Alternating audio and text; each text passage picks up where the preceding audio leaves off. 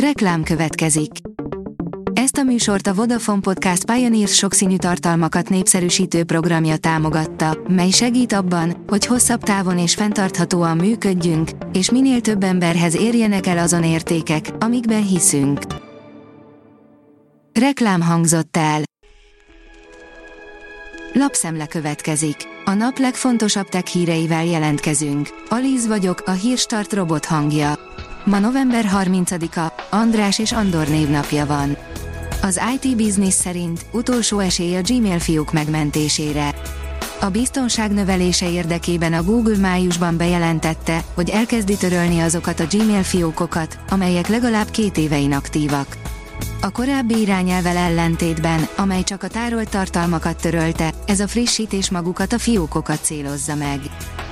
Az igényes férfi.hu írja, ha bejön az Apple nagy dobása, napokig bírják majd töltés nélkül az iPhone-ok. A tekóriás a következő években forradalmasítaná az akkumulátorgyártást.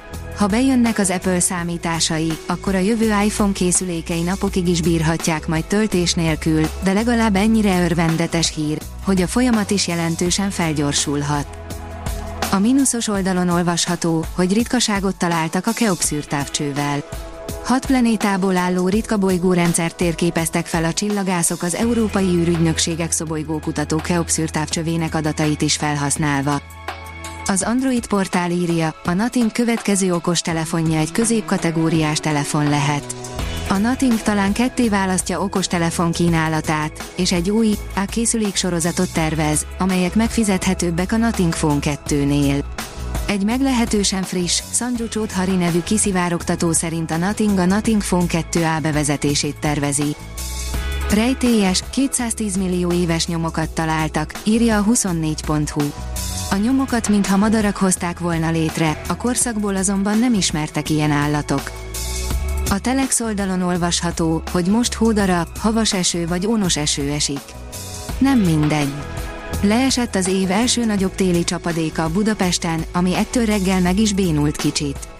Az időkép szerzője összeszedte, mikor mi hullik pontosan, és miért. A rakéta oldalon olvasható, hogy OGE, az UFOkat állítólag begyűjtő szervezet és az együttműködésük Amerika nagyvállalataival. Az Office of Global Access, OGE, a CIA egyik szárnya, 2003 óta központi szerepet játszik az idegen űrhajók begyűjtésében, állítja több forrás is. Eddig legalább kilenc nem emberi járművet talált meg az Egyesült Államok kormánya világszerte, melyekből néhány tönkrement ugyan, de kettő teljesen sértetlenül került elő. A Bitport oldalon olvasható, hogy egy lépéssel közelebb araszoltunk az általános emi megalkotásához. A Google tudósai olyan modellt fejlesztettek, amelyik képes lehet előzetesen begyűjtött és feldolgozott adatok nélkül, simán csak megfigyeléssel tanulni az emberektől. Nagyobb szerepet szán a játékfejlesztésben az AI-nak az Xbox egyik fejese, írja a PCV.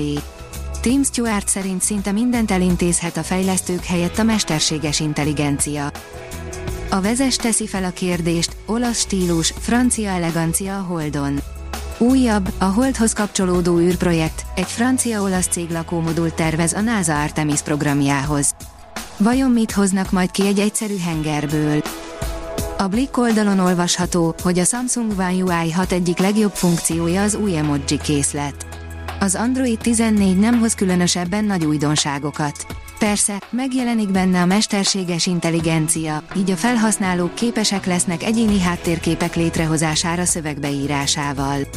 De a Samsung, kihasználva ezt a viszonylagos nyugalmat, erősebben átrajzolta a One UI kezelői felületet, amely most a hatodik generációnál tart.